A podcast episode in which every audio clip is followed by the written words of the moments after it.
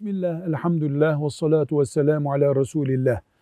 Zekat verirken fakirin eline verilecek zekatın üst limiti var mı?